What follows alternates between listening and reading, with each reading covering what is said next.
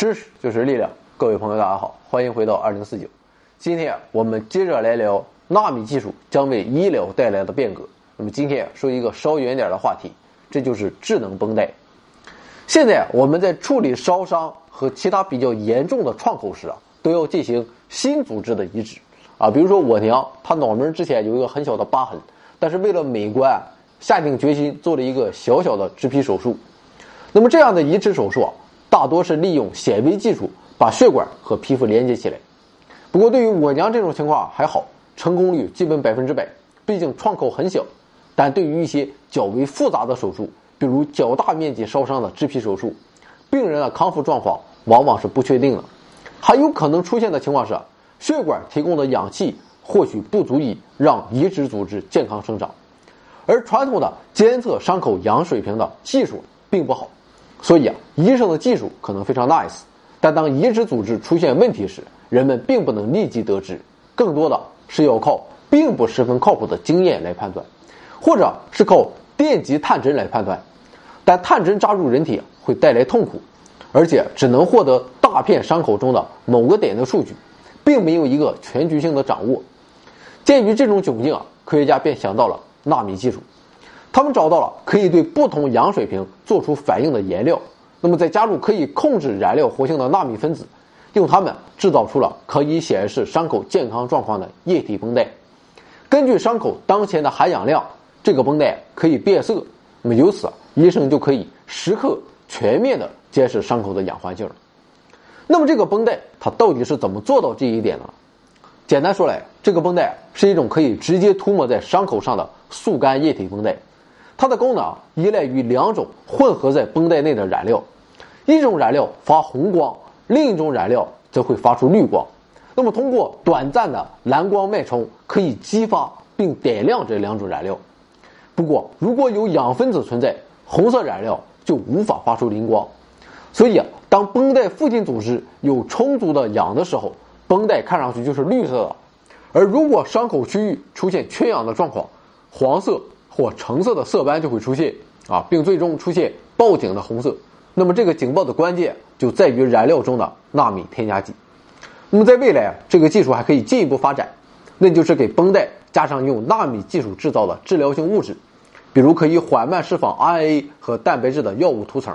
那么这些 RNA 和蛋白质可以抑制某些妨碍伤口愈合的细胞活动。科学家还把一些 RNA 包裹在直径两百纳米的。磷酸钙的外壳里，再用两层由生物分子组成、带正电荷的高聚物把磷酸钙外壳夹在中间，那么这就形成了一个三明治的结构。之后再在这个三明治结构的一侧涂上带负电荷的粘土，那么这是因为啊相反的电荷可以让这几层材料粘在一起。把二十五个这样的三明治叠在一起，就可以形成大约半微米厚的涂层。那么随着身体自带的酶将这几层材料分解。绷带敷料会在一周时间里逐渐把 RNA 分子释放到伤口内，这样缓慢而稳定的释放可以减轻单次大剂量用药带来的副作用，也可以保证伤口得到持续不断的有效治疗。这种多涂层的方法还能改进冠心病的治疗方法。冠心病是血小板堆积在为心肌输送血液的血管中而导致的。那么常见的治疗方法是心脏支架。啊，也就是用可充气的气囊撑开动脉，并植入不锈钢网做成的细管来保持血管通畅。有些心脏支架装载了治疗性分子，防止动脉再次变窄。但是病人必须服用更多的药物来降低血管壁上脱落的血栓所带来的风险。而在未来，用纳米涂层巧妙地释放 DNA 药物来修复动脉，是治疗这类疾病更好的方案。那么在体内啊。这些 DNA 可以帮助细胞生产能够稳定并重建血管壁的蛋白质。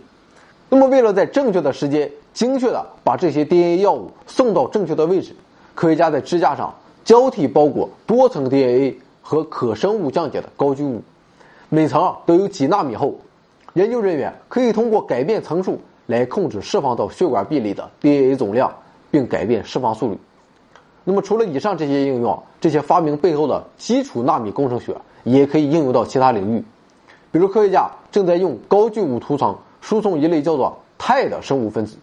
那么，这些分子可以干扰细菌之间传递的化学信号，而切断细菌之间的联系，就可以阻止它们聚在一起，形成能够抵抗抗生素的生物膜。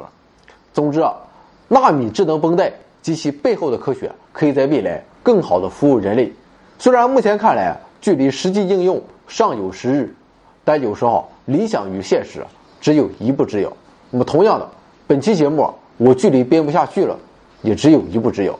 所以，同志们。我们还是明天再见吧。添加微信号 d i r a c 二零四九，进入群聊大讨论。我们诚邀八方贤士做点微小工作，分享人生经验，提高知识水平，努力改变自己，争取改变世界。有思想的人往往是不合群的，直到他们来到了二零四九。